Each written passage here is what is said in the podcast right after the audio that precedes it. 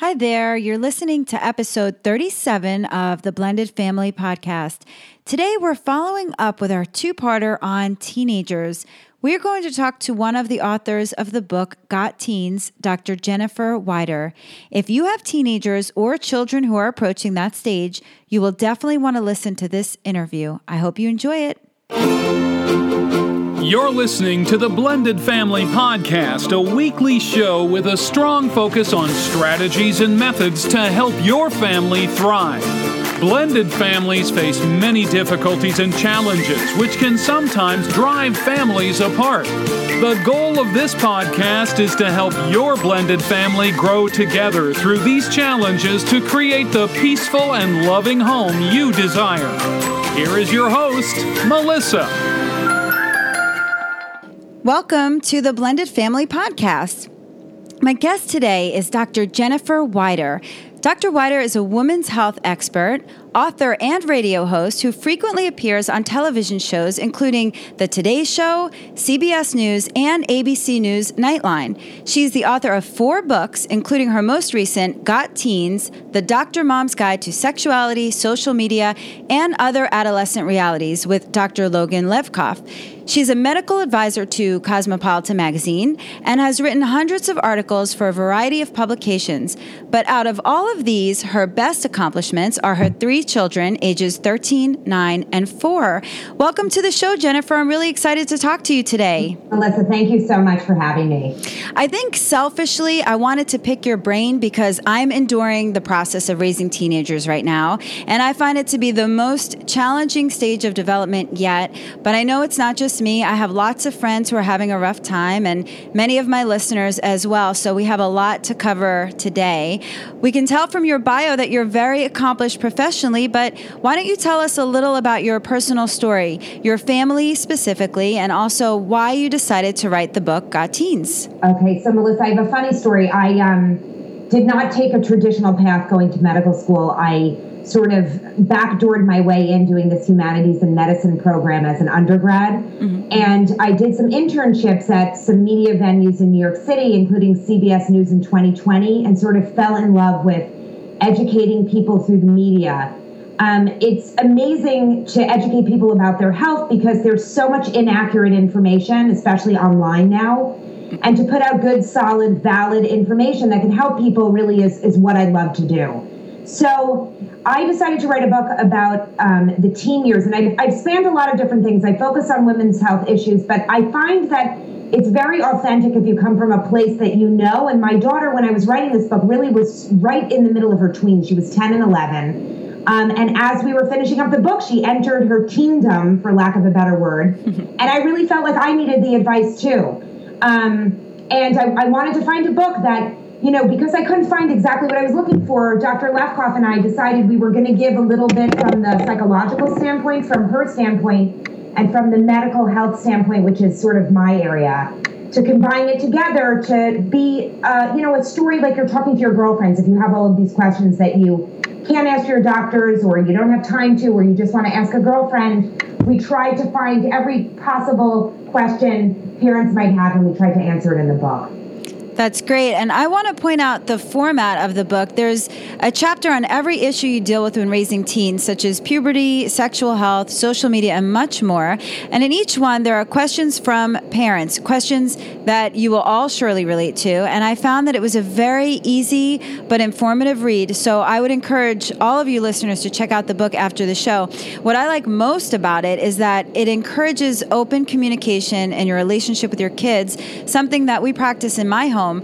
I actually was raised in a home, Jennifer, where we didn't talk about anything, and I probably would have continued on to parent that way myself, but Sean helped me open up because that's how he was raised. And I tell you, I really think that it's so much better.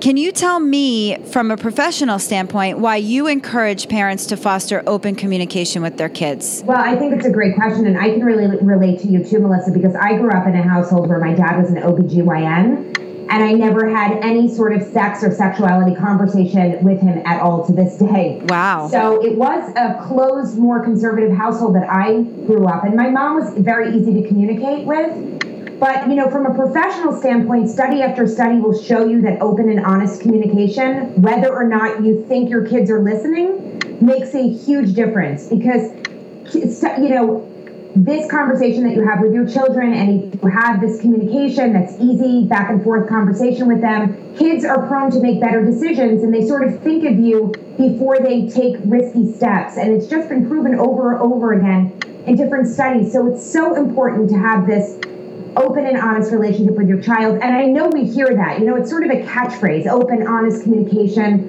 What exactly does that mean um, I know that some parents can absolutely shy away from this. There are uncomfortable conversations. Most of the moms that I know personally do not want to sit down and have a, a talk about sex, sexuality, drugs, and alcohol. People would rather bury their head in the sand. But the truth is, if you can relate to your kids in, in such a way, give stories about yourself, um, try to let them know that you've gone through some of the things that they've gone through, or take cues from media, I think, Melissa, which is a great tip that I found works. You know, um, one of the stories I tell in the book is about um, my daughter, and I wouldn't let her watch Glee when she was younger.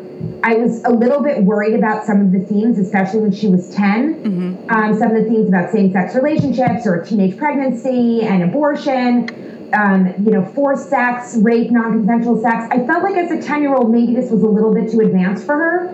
And she would go to sleepovers, and, you know, some of the parents were less or a little bit more permissive than I was. And she'd be hearing things from her friends anyway. So I started watching Glee with her and I took cues from her environment and would strike up a conversation. It was such a good platform, Melissa, to have these conversations because you had, you know, this easy entry point. You know, it no longer was a difficult conversation. You could just talk about a third person, which was a character on Glee for me.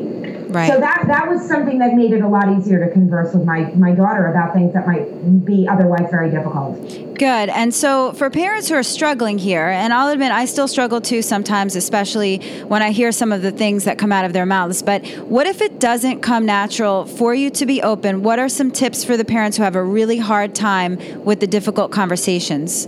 Yes, and you know what? Exactly to the point that I was just making, it isn't easy for all of us to talk to our kids, and some conversations are easier had than others. And I think you don't want to shy away from having these conversations. If you're not going to communicate with your child about these difficult subjects, they're going to be educated by society. And oftentimes, the values and lessons that they get from YouTube, from older siblings, from friends, from friends' parents, you know, you just don't know what they're hearing and what they're absorbing. So if you're going to default on these conversations, you should, you know, you, you should get used to the idea that they're going to be educated by aspects that you have no control over.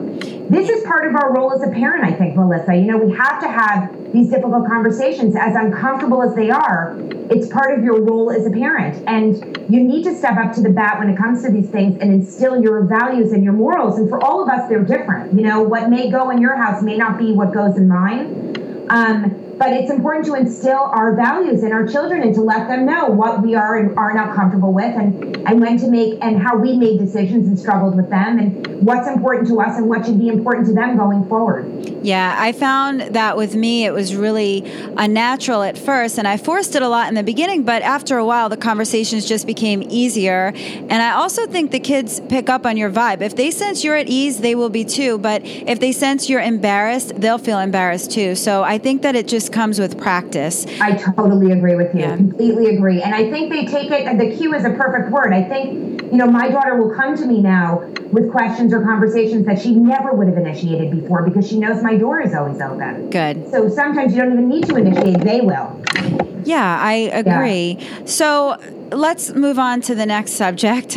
Okay. I noticed with my own teens that once they got to middle school, that's when I saw the most changes in their personality. And we always say that it was like an alien form abducted our children. And it seems like an almost overnight thing, like just a sudden change. And can you explain why this seems to happen? and also, when do we get our children back? Yeah, I love it. Okay, so very, very typical question. You know, I, I talk about in the book how my once angelic, patient, loving daughter, who like would have pigtails and watch Dora with me holding hands, mm. all of a sudden one day, really, it is overnight, changed into a werewolf.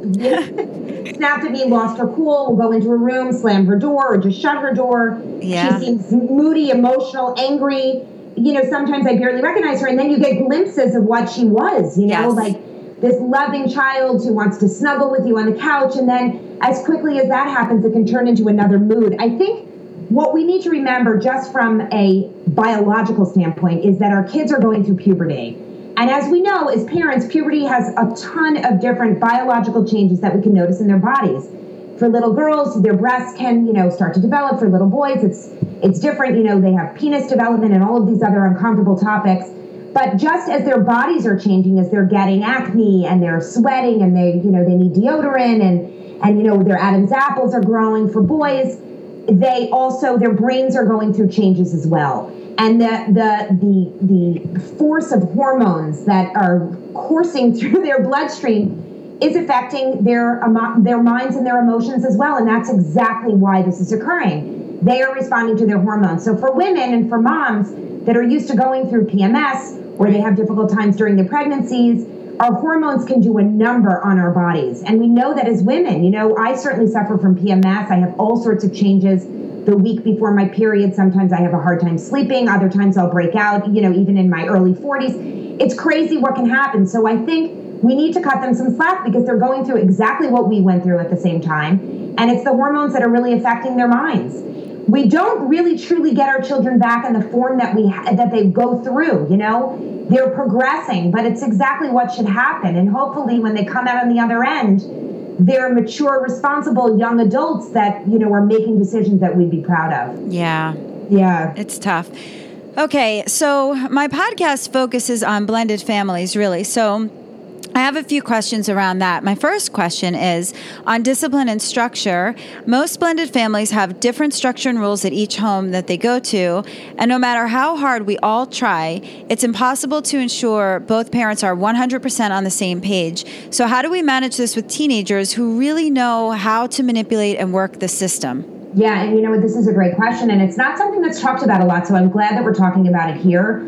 I think that, you know, one of the trickiest areas for a new step family, I think, is to probably navigate discipline. Mm-hmm. And step kids are absolutely testing their boundaries in a new family. They want to look at the family dynamic. They're definitely going to try to push some buttons. These are these are the normal things and patterns of behavior, whether in a step family or not, that kids of this age range are going to do. Mm-hmm. I think that most experts, and I read up on this because I didn't, you know, uh, when you sent me these questions, I wanted to read up on what some of the other experts said. And most of the experts that I read will unanimously agree that the biological parent should absolutely handle the majority of the discipline mm-hmm. and enforcement, while the step parent should be focusing on building a relationship with their stepchild. And I think, uh, you know, I think I tend to agree with that. I think it's very important to build a bond that a child can trust, especially as the step parent, before you start to become the authoritarian or the disciplinarian. Because you're more likely to get a child, especially in an adolescent, who rebels and doesn't listen. And then you hear the typical, well, you're not my real parent, so why do I need to listen to you in the first place? Which can really put a lot of pressure on a new family. So I think that I would agree with a lot of these experts that I read that it's very, very important to have the biological parent take the discipline, especially in the beginning, as the step parent is forming a relationship. Yeah, I, I actually really agree with that. Um, for me, Sean was around since my kids were really young, and and likewise the other way around. So we've we kind of took on the parent role a little bit sooner, which made it easier for us because now that they're teenagers, they kind of just know us as mom and dad. I mean, it's right. not, but I do, it actually leads me to my next question, which is, you know, for blended families who come together when the kids are already in their teenage years, it's a lot harder. And sometimes these teens are full of anger and angst and they disapprove of their parents' new relationship and they can make it really hard for the family to bond. So, what's your suggestion on dealing with that when you come together when the kids are older? See, and I think that's an incredibly challenging situation because you know, the kids are going through so many changes. Right. And oftentimes, I think in adolescence and puberty, kids really need to know that they're not the only ones going through something, that they're really craving the need. There's a need for conformity in, in, in so many ways during puberty because, you know, if you're the first one who's developing on any level, you're the first one who gets your period, or the first one who springs up and is much taller than your classmates um, a lot of kids feel like they may stand out and they just want to fit in. So if you throw in a remarriage or a new family, there are so many changes that are occurring, and and the stability of what children are craving, even though they may not, you know, be able to articulate that in so many words. It's difficult to deal with all of the changes. So I think it's important for both parents, the step parent and the biological parent, to be very sensitive that the child is already going through so many changes, so many biological changes, so many emotional changes. And and you know, you don't want to get into a step family and come into all of these new rules. I think it's really important to develop that relationship to sort of set up a base level of respect and not to over discipline and to be a listener um, and, and try to get into a compassionate situation where the stepfather and mother, regardless of which way it is, are, someone that child can come to for that open and honest communication we talked about previously. Yeah, that's great. And and the last question I want to ask you, which is kind of what you said before, kind of leads into it about not being too much of a disciplinarian. But if you've if you've got a blended family and the teen and the step parent do not get along, I know it puts a lot of pressure on the adult relationship and also the relationship between the bio parent and their child. So, what do you suggest? I mean, aside from not being a disciplinarian, for blended families where the, the step parent and the stepchild do not get along? I, I think, you know, I think that's a typical situation for a lot of people. And if it's not a transient situation, well, if it's not a permanent situation, hopefully it's it's usually transient a little bit. You yeah. know, You're, I think especially at that time period where kids are going through so much and they're they're really their emotions are swinging anyway. I think that what the the step parent needs to remember not to take everything so personally. Yes. You know, I think stepchildren are definitely dealing with their oh, feelings of loss. They're angry. They're confused. They're they're resent. They may be resentful about the divorce or the remarriage.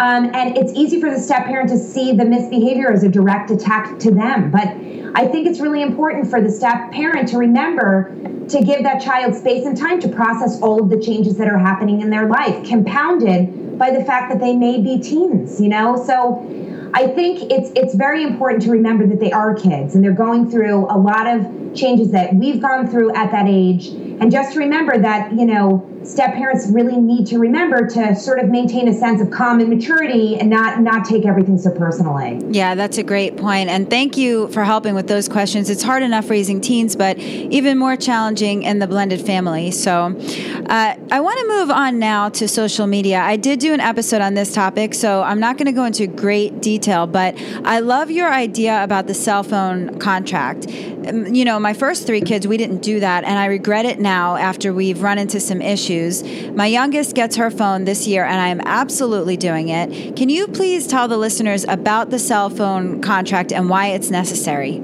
Yeah, you know, um, I Logan and I did a lot of research on social media, and I think this is the single largest issue mm-hmm. scaring parents across the country. Yes. You know, I think that if you look at some of the behavior of our kids, it hasn't changed tremendously. And and the statistics, I'll go into this a little bit later when we talk about um, you know, sex and drugs and alcohol and that kind of behavior, that the trends really are, are more positive than we're seeing in the news because the news tends to be sensationalized. But if we look at social media, it really throws a wrench into parenting for us because it's not something that we're used to. The social media is changing. Apps are, you know, different than they were even at the time that Logan and I had this book come out last year. Mm-hmm. It's it's like playing a game of whack a mole. Yeah, like not really able to win. And I think one of the things that you can do is establish responsible behavior around social media and around giving your child a phone. You know, and Logan and I have lectured all over the country, and we always get questions from parents about what the proper age is to have a, a phone, or or you know, a phone that has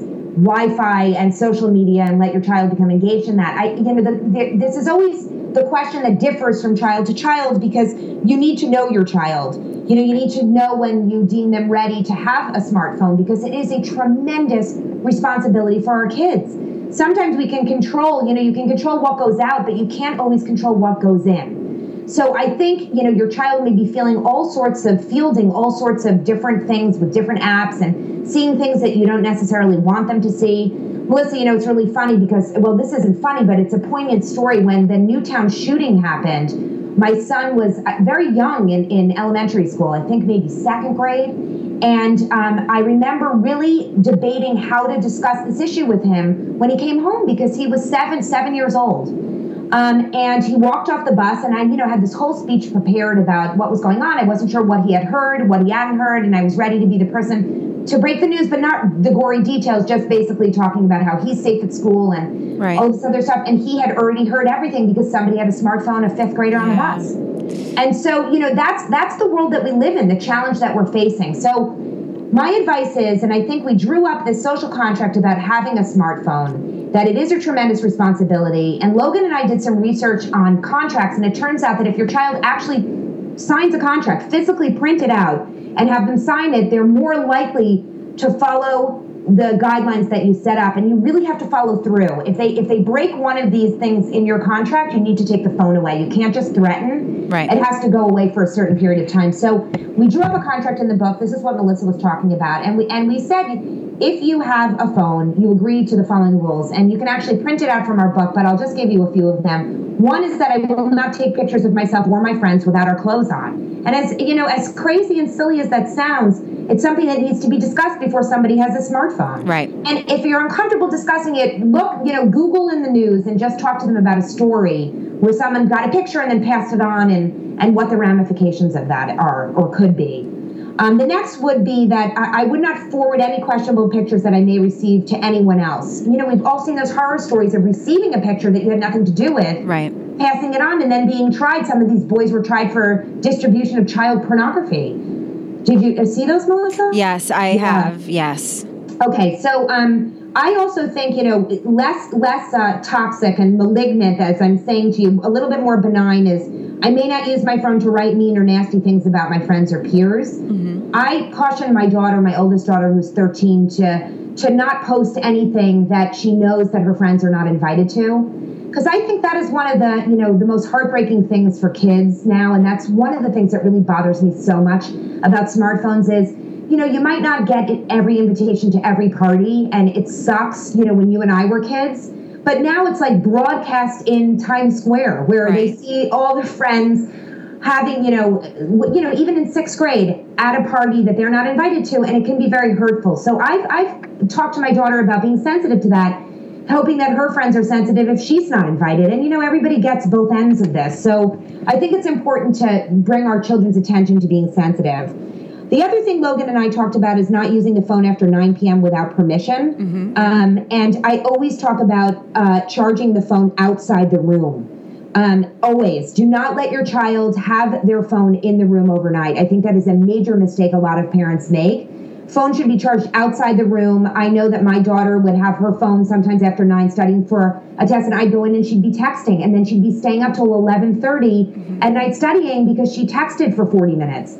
Um, I would eliminate that completely, which I which I did. You know, after I realized that became a pattern. Um, and the other thing is, you know.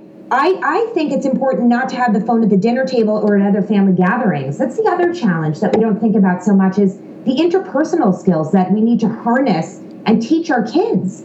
You know, I think our parents took for granted that we would listen. You know, when you listen to someone, you have mm-hmm. to give mm-hmm. eye contact and nod periodically so you you can prove that you have a pulse. you know, half the time I think our kids are like looking down at their phones and not interacting with my parents, which is so upsetting for my mom. She just can't stand it. Yes. Um, and so I really think at times where you're with grandparents or family gatherings or dinner, have your child put the phone down. It's not the time to be engaging with their friends and connect with their family members and their parents and to actually have a conversation with eye contact. Yeah. To teach them, right? Do you see that with your kids? I see it a lot. They don't know how to really socialize anymore. In fact, they're very good at socializing even with their friends on texting, but totally. you put them all together in person and then they don't know how to speak to each other. I mean, it's this crazy thing that they're doing and I find I hate to separate the boys and the girls, but we have both and we see with the girls a lot more mean behavior going on with the a lot of right. bullying, a lot of um, you know, talk about ugly, fat, you know, just yeah, very derogatory things that are going on on Instagram. Yeah. Um, they they had that one app, uh, you know, hot or not. That I think they did away with now. That's like one of the worst things I've ever seen. And it's just, but but I did learn the hard way about the phone in the bedroom about two years ago. Uh, is when I realized that that is not going to fly because she was up late at night texting too. And as soon as I realized what was going on, I was like, okay, no more. So we have that rule now. Um, you know, yeah. Oh, yeah, yeah, hundred percent. I mean, I actually talked about that in my last show too because I feel very strongly about that. I agree with you, definitely. you know, and I think the contract sounds silly to a lot of people, but the point is, you know, you want to show your kids that they, you know, I think kids really need explicit rules when it comes to using digital technology, and I think the only way that we can do this is is to make ourselves clear and and unfortunately we're not going to be able to keep up with everything but the guidelines are the same. If you don't have to worry about the acts you have to worry about the behavior to make sure it's responsible. And i think that there have to be con- consequences and I, I can't reiterate that enough.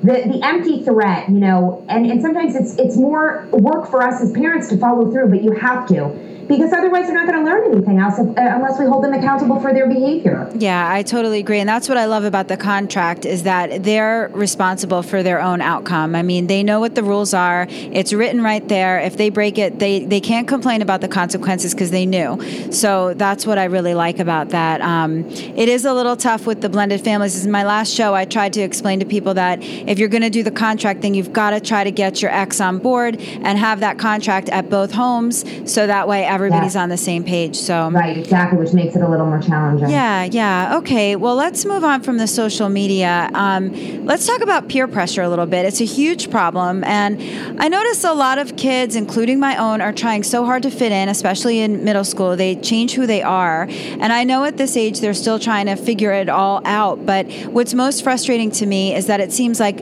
nothing that we say as parents matters anymore. It's like we don't know anything, but their friends know everything, and how do you even talk to your kids when what you say has no value anymore? Well, so I think, you know, and I, I, think what's important to remember is even though you may feel like what you say has no value or isn't having an impact on them, it is more than you think. And, and they were able to track this over the years of parents that do continue to communicate with their child, even with the rolled eyes, the deer in headlight look, all of those things that you may be getting back, you are getting through in a certain way. One of the easiest ways to navigate this, which is very tricky for everybody, we all feel that way, that they're taking cues from their friends. And we need to remember that this is the society that we've set up for them. They're, you know, they're really just interacting in a society that's out there. I've had a, a long talk with one of the teachers in my daughter's middle school about dress codes and about how a lot of the girls are wearing these short skirts. Mm. Um, and I really told this teacher, who was who was a guidance counselor and also uh, she teaches a class at school, that you know, the girls are mimicking what is being spoon fed to them. That we really, you know, even the moms talking to some of the moms of what they can buy. The, the options aren't that great for a mom who who really struggles. their kids really want to fit in. They want to look like everybody else, but yet, but yet, you know, you don't want them to be inappropriate in a certain way. So it's a roundabout way of answering your question because I find this to be very challenging for parents. Mm-hmm. But I think that it is important to keep that communication going. And I do think it's important to give some stories from your past or to take this is the great time to take cues from their own environment. Yeah. So if you notice something, if you notice music that they're listening to, you notice a trend that their friends are doing, I would bring that up in sort of a benign, non accusatory way to try to get into the conversation that way there's always a way to communicate with your child, and it may seem futile, but it isn't. Trust me. I think that parents that are more on board with what's going on, parents that have the passwords to what's going on on their kids' social media, mm-hmm. parents that keep up with what their kids are doing and follow through with consequences, you'll find much better outcomes for your children. Even if you don't think your children are listening, they really are. And, and they're craving, you know, they're really looking for boundaries. They're pushing because they need you to push back. They, they need boundaries. Melissa, one of the other trends I just wanted to mention very quickly that Logan and I noticed are parents that really have a difficult time parenting. Yeah. There, there's a lot of parents that really want to be their kid's best friend and I, I, you know, I remember seeing Mean Girls with Lindsay Lohan. Do you remember that? Movie? Yes, yeah, I love and, that movie. And uh, me too, love it. And Amy Poehler walks in as one of the girls. I think it was uh, Rachel McAdams is hooking up. Yeah, her mom. At the bed, and she's like, "Can I get you any refreshments?" Yeah. She's the quintessential mom, I think, for someone who doesn't play parent. You know, where we sort of lost our instinct to parent. Yeah. And we want to be the best friend and the cool parent and I find that trend rampant in, in parents in this generation. And I think we, we have to remember what our role is and, and that we do need to discipline and that we do need to have these conversations and make sure that we follow through with consequences and set up the boundaries for our kids. Because again, if we're not willing to do that, even if you think your child isn't listening, if you're not willing to do that and set this behavior that you want your children to be responsible for and accountable for and to be responsible, you know, upstanders and good human beings, then they're going to be educated by society and the outcome isn't going to be exactly what you want. So, you know, we got to put our, our big, big girl panties on, for lack of a better word, and start to parent, I think. Yeah, well, I'm seeing that a lot too, um, especially with my, my kids' friends. You know, we see all the different kind of parents that there are out there. And, you know, it almost seems like this generation of kids, they're trying to like, overtake the parents and the teachers. I see a lack of respect. I Totally. see, you know, in the educational system. I mean, I don't know how it is uh, where you are, but I'm in Florida and the educational system here is not as good. And I see these kids just running over top of the teachers, and the teachers are afraid to say anything anymore because the parents are defending their kids Yeah. instead of, Yeah. you know, defending the teachers. So it's really it's a national trend. Absolutely. Yeah. And I think it's fed by social media and that Yep. these kids aren't, you know, interacting appropriately and they're not, you know, they're they're there's such a lack of accountability because everybody's living behind a screen and we're all Yeah. airbrushed, you know? so I think we're seeing some of the the uh, the fallout from all of this, all of these trends. This is the fallout, and it comes back to the parent. It's our responsibility to have these conversations and to let them know what's acceptable and isn't acceptable. A teacher is an authority figure, and I think those lines are blurred in in, in much more often than they used to be. Yeah. Oh, it's so hard. It is hard. Okay, uh, let's get into sex and drugs, which Okay. is the hardest issue to deal with and discuss with our children. These days, it seems like kids are getting into things much younger than I remember. Yeah. You know, my kids come home and tell me that there are lots of drugs all around the middle schools, and also that lots of kids are already engaging in sexual activity in middle school. So, the scariest part about it to me is that it seems so normal to them. They're so desensitized from the social media that it's frightening. Do we even have any control over all this, and what can we do? You know, I, I think this is another one of those hot button topics that goes hand in hand with social media. I think, you know, so so the good. Let me let's talk about the good news. The good news is that teenage pregnancy is at an all time low in our country. So the sex education and the sex talks really are getting they're getting through to our kids. Kids are having they're definitely having sex. The age would surprise a lot of people. It's not much younger for the the average American teenager than it was back when you and I were going through middle school, okay? Having said that, we live in a hypersexualized society. Right. Where a lot of the videos that they're seeing, a lot of the music that they're listening to, a lot of the lyrics, you know, the the the images that they're desensitized to, and I think desensitization is the exact, it's totally the word. Um, that you hit the jackpot with that word. They're desensitized to it. Absolutely has a role and, and plays a major role in how they see themselves and how they view sex. I think, on the other hand, we also live in a puritanical society, which is very strange for American culture. We have an au pair living with me now from Germany, and it blows my mind talking to her about the differences of American culture and the way kids are so, uh, the images that they see in American culture are ho- so hypersexualized, but yet our sex ed programs are so puritanical in a way. Right, right. That we're afraid to educate our kids. And I think that's where parents really need to to step up here. So there are things that parents can do. Absolutely, this is not a lost cause. One thing we need to remember is to have a conversation with our kids about how sex is portrayed in the media. Melissa, I don't know about you, but if you have you know background shows being played in different places, and we start to see how sex is portrayed on all of these shows, whether it's Law and Order, SVU, or know, just trying to think of like Homeland or Scandal. I don't know, you know, our teens, our tweens aren't watching Scandal, but some of the other benign shows sex is always portrayed in a very violent and graphic, non consensual way.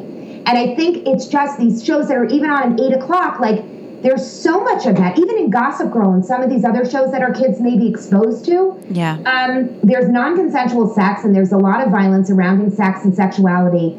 And that's the message that our kids are getting. It's not really, they're not seeing sex as a good thing, they're sort of seeing it as a bad thing. And I think that one of the things that we talk about in our book is that sex is not a bad thing.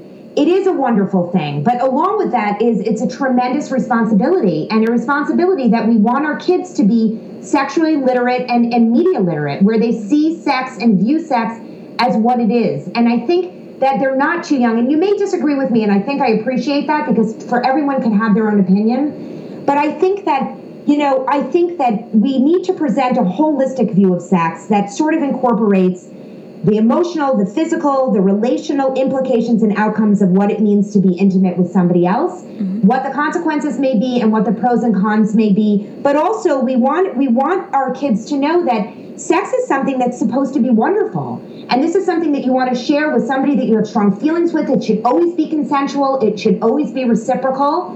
And I think with that message, you know, and this is sort of a, a, a message that you might not hear from everybody, because a lot of people, you know, a lot of my friends who will come to me all the time, Melissa, and say, I don't want to give the sex talk. Can you give the sex talk to my kids?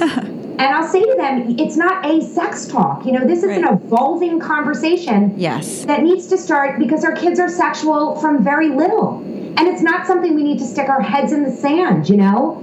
It's not something we need to be scared of or shy away from this kind of conversation, but we want to teach them that sexual sex and sexuality is something that really should be consensual, that should be reciprocal. Um, and what I mean by reciprocal is that if you look at sex ed in our country, you know, when my daughter in fifth grade went through her first sex ed class in public school in Connecticut, the boys were divided up on one side and the girls were divided up on the other side of the gym. No joke, Melissa, like out of the 70s. Right. I think they saw the same video I did going through high school. The girls got the talk about their periods, which many of them didn't have yet, and the guys got the talk about erection mm-hmm. and wet dreams. So they walked sort of, well, they walked out sort of feeling empowered, and the girls walked out feeling disgusted. Right. Disgusted, like disgusted and ashamed of their bodies before anything was going to happen. Remember taking six girls that were 10 to from like uh, uh, picking them up from school and driving them to a dance class, and they were all like, "Oh my god, I don't want to have my period. It's so disgusting." And thinking, what a lost opportunity! Like, yeah. our girls are so ashamed and disgusted by their bodies for absolutely no reason. You know, and this is their sex and sexuality talk. I mean, it's like that's what I mean about puritanical. It's these same messages over and over and over again. And I think we need to present these topics in, in a certain light and have our girls feel good about their bodies, empowered by their bodies, understand that their bodies can give them pleasure. And it should be in a way that, again, is consensual and that sex is a two way street. Of course, I don't give this talk to my 13 year old, but I do want her to know that sex isn't like the scene in Gossip Girl where one of them is raping the other.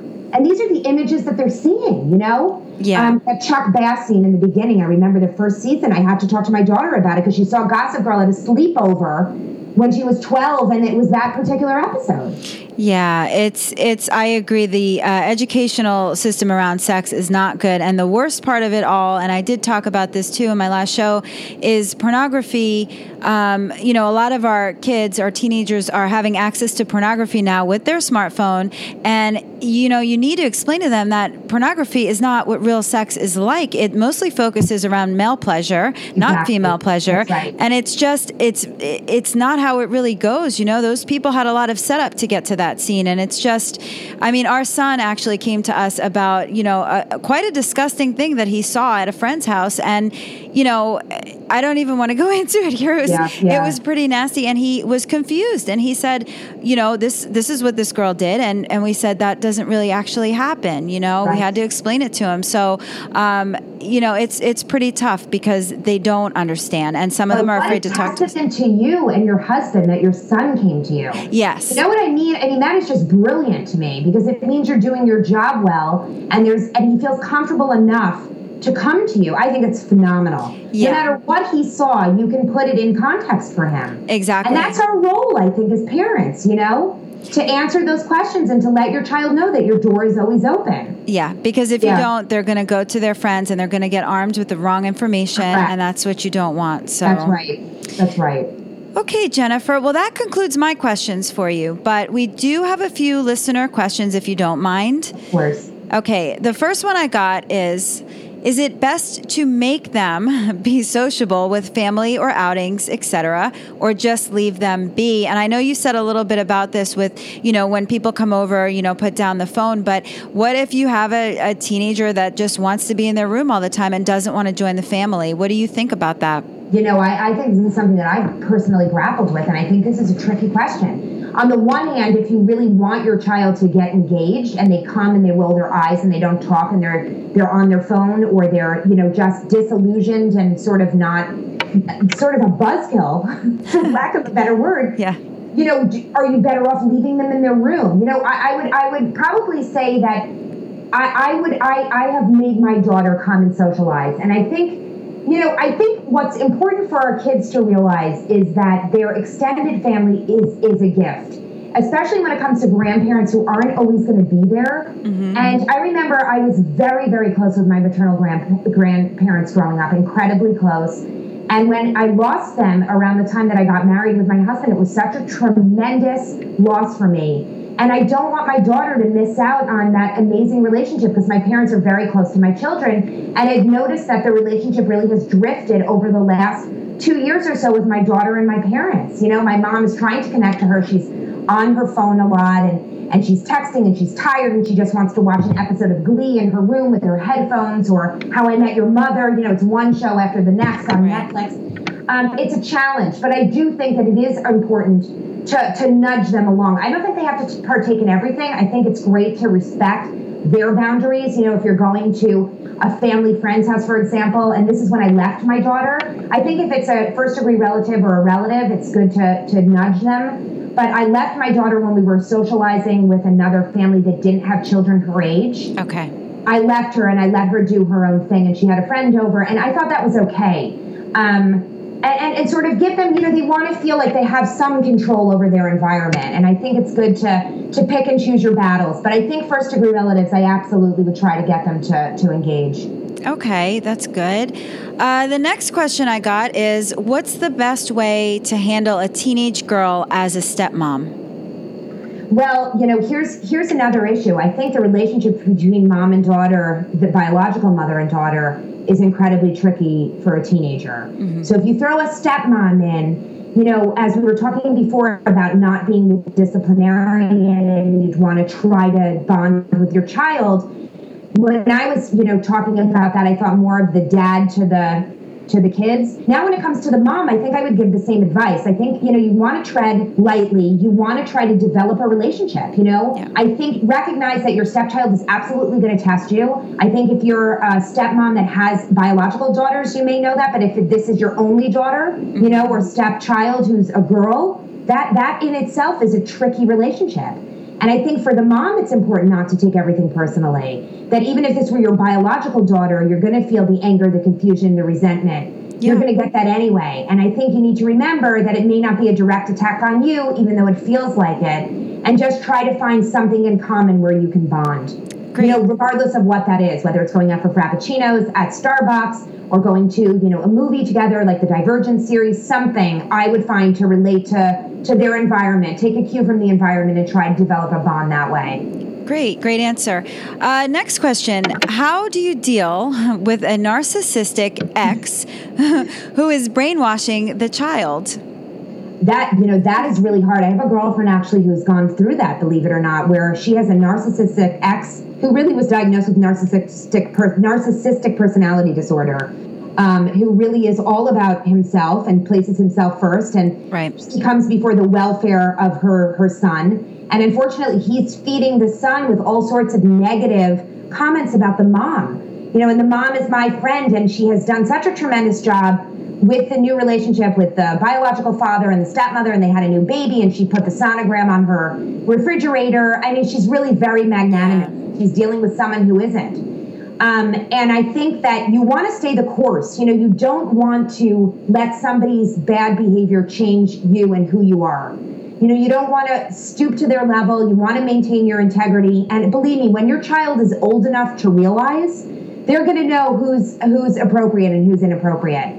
And that's what happened. She had this narcissistic ex husband and now the son has you know recognized the father's behavior as being inappropriate and it's hurt their relationship yeah. So you know you just you don't want to change who you are and you just want to be that steadfast supportive parent and unfortunately, sometimes we're dealing with behavior that's hard for us to control. Oh, yeah. I always say that you can't control anybody else. You can only control your reaction to it. And it's just hard when there are kids involved because, uh, but I agree with you. I, I, think that the kids usually do figure it out on their own eventually. So it's just hard in the meantime, but they will, they will figure they it will. out. Absolutely. Okay. Question number four how to handle when you feel your spouse doesn't require enough of their teenager for example, everyday chores around the house? You know, this is another great question, actually, because I think one of the challenges that we face as parents are other parents. I think that's one of our biggest challenges, actually. Mm-hmm. You know, I've spoken to many parents who have their child went over to a friend's house and the parents happened not to be there. Um, they left their children unattended. They ended up having a party in their basement. Other parents that are permissive with alcohol, even with kids that are underage, they feel that it's okay to serve alcohol in their house because they're home. You know, you're, you're dealing with a lot of people's value systems that are very different from your own. And it may be a parent or an ex, an ex that has different expectations in their own home. Very important, I think, to sort of get on the same page as an ex parent, um, you know, an ex to try to have the parenting be consistent.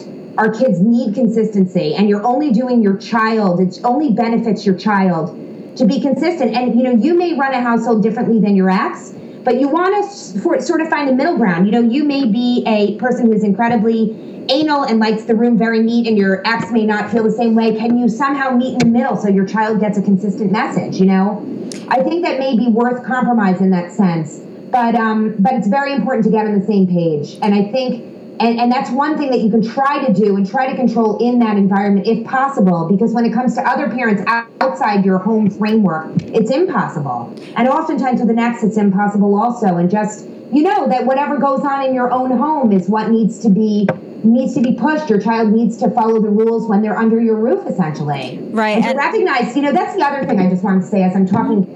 There's flexibility. You know, our kids, giving your child the ability to be flexible is not a bad thing and so to understand that the rules may change depending on what house he or she is in isn't isn't so bad a life lesson because flexibility is is a wonderful quality for our kids. Yeah. Well, I think also in this person's case, I think what she's talking about is her own spouse. And and what I have to say about that is, you know, depending on if you're the custodial parent or not, I notice a big difference because we we over the years have had custody sometimes and not custody sometimes and it kind of flip-flopped but um, i noticed with the kids that are not here all the time at my house you know when they only come on the weekend we don't want to throw a million chores at them because we only have the two days with them right. but if the child lives here all the time then we we expect a little bit more out of them you know but usually what we always did was during the week we would have you know things chores and on the weekend when all the kids whether they lived with us permanently or not,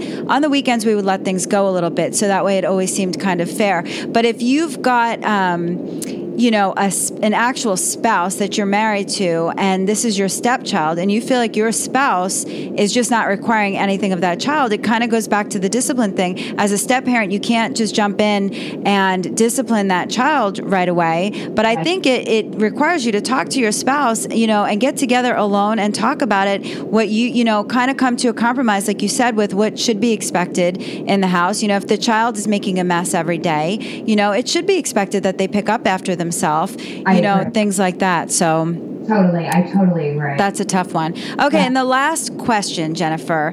Uh, this one I just got in. How do you deal with a friend of your teenager that you know is a bad influence and treats your teenager poorly? She says, I would love to forbid my daughter from seeing this girl. Is that even possible? You know, I think at a certain age we have much more control than at other ages. Mm-hmm. And I mm-hmm. think at a teenager, we don't really control or can control realistically who they're socializing with. I think that it is a great time and a great platform to have a conversation of what your values are. You know, I think at this and, and what and how you expect your child to act. We covered this in the book a little bit, and there was a child who had a friend who was um, she shoplifted and and the child actually was getting into real trouble. This is the friend, by the way, the friend of the right. child was getting into real trouble, and the mother was concerned that this behavior was going to rub off on her child, and actually would forbade this girl from coming to the house. Did not want it. Um, and I really felt like she was in her right to do so. But what do you think happened? The, the daughter socialized with this girl at school anyway. Right. Um, right. And I think what happens too is the more you push them to stop seeing that person. You know, it's kind of like that rebellion in teenagers where they get pushed more towards the person that you don't want them to see. I don't know why that is. I mean, I remember that when I was a kid, my parents didn't like a couple of my friends, and the more they would say something, the more I wanted to be friends with that person. Absolutely. And I think so. that really has to do, it really has to do with it's a very normal developmental milestone for kids actually because they're they're dealing with that need for autonomy and the need to to they're really becoming independent essentially. Yeah. And so they want they need to rebel back you know and they feel like they don't have to follow what you say because they feel like they're becoming their own person. And there are many times where your parent will say one thing and they'll say listen i'm 15 i'm 14 i'm 15 i'm 16 i can make my own decisions. And it pushes them towards what you might not seem as desirable and that can absolutely backfire. So it is definitely a tricky line to toe. I would de- have the conversation of what's important to you, A lot of parents see their kids being friends with children that may be doing drugs, kids that may be drinking, kids that may be driving under the influence. There are all of these things, and you need to really set the guidelines of what is acceptable behavior for your child. And that, you know, and that is a great way to end this because I think this is our role as parents is to give our kids the tools to navigate this tricky landscape that's presented. You know, we can't we can't you know get them an invitation to every birthday party we can't stop them from falling and you know getting a cut on their knee we can't necessarily stop them from trying alcohol or taking a puff of marijuana. You know what I mean? We're just yeah. not going to be there for all of these things that our child may experience. But what we want them to do is when they fall and get up and try to make the right decisions. You know, if our kids are drinking and our kids are going to drink, I mean, they're all going to drink. And statistics just show that they're going to drink, that they're not going to drink themselves into a stupor and that they'll know when to cut themselves off when they're making bad decisions. These are the tools that we want to give our kids. So if our child is out there and their friend is shoplifting, we need our, our children to be able to say, hey, that's illegal. I don't want, you know, I'm not going to hang out with you if you're doing that. You know, th- this is where we want our kids to get at because eventually they're going to be their own independent people, young adults that are going away from our home. And we really want them to succeed in life and to to be responsible human beings. And that's really our role. It's not to troubleshoot for them or to take the fall for them or to navigate who and what they can be friends with or what apps to use and what not to use. It's to give them the tools to make good decisions. And it becomes harder and harder as they get older as they're flying you know further and further from the nest our control goes down and their control goes up yeah but the tools in their hands are hopefully ones that will will will be safe and you know lead them in a healthy direction well, that's great. I was going to ask you if you had any parting advice, but I think that covered it. That really ended it on a good note, and I totally agree with you. Jennifer, can you please tell the listeners how to find you and your book? Definitely. So I am on Twitter at, at Dr. Wider. I'm on Instagram at, at Dr. Wider also. I have a website, www.drwider.com. And you can always email me questions. I do a lot on SiriusXM, and I get questions from people who go through my website to ask medical questions and other parenting questions. Happy to answer all of those. And and the book and all of my books are available on Amazon. So you can just Google it. The name of the book is Got Teens: The Doctor Mom's Guide to Sexuality, Social Media, and Other Adolescent Realities. Um, you know, and you can pick that up on Amazon if you're interested. Great. And I'm going to post all of those links as always in the show notes so they can just click there. Thank you so much, Dr. Jennifer Wider, for coming on today and talking with me about teens. And thank you for writing the book. Thanks Listen- so much, Melissa. This was great. Yes, listeners, join us in the private Facebook group at www.blendedfamilypodcast.com slash group. If you want to comment on the show or if you have a tip to share on raising teenagers and go get that book. It was very good. Thank you so much for listening today, and we will see you next week. Bye. You have been listening to the Blended Family Podcast. For more information, please visit the website at blendedfamilypodcast.com. Remember, to create the peaceful home you desire, all you need is love.